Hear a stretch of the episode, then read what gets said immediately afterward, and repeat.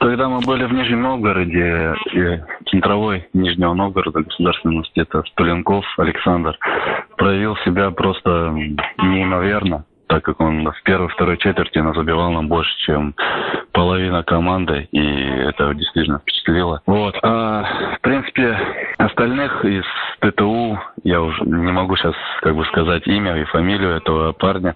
Из ТТУ человек тоже, э, в принципе, команда очень боеспособна, и все равно остаток того финала оставляет, так сказать, отпечаток того, то, что все парни готовы выйти на паркет и показать себя.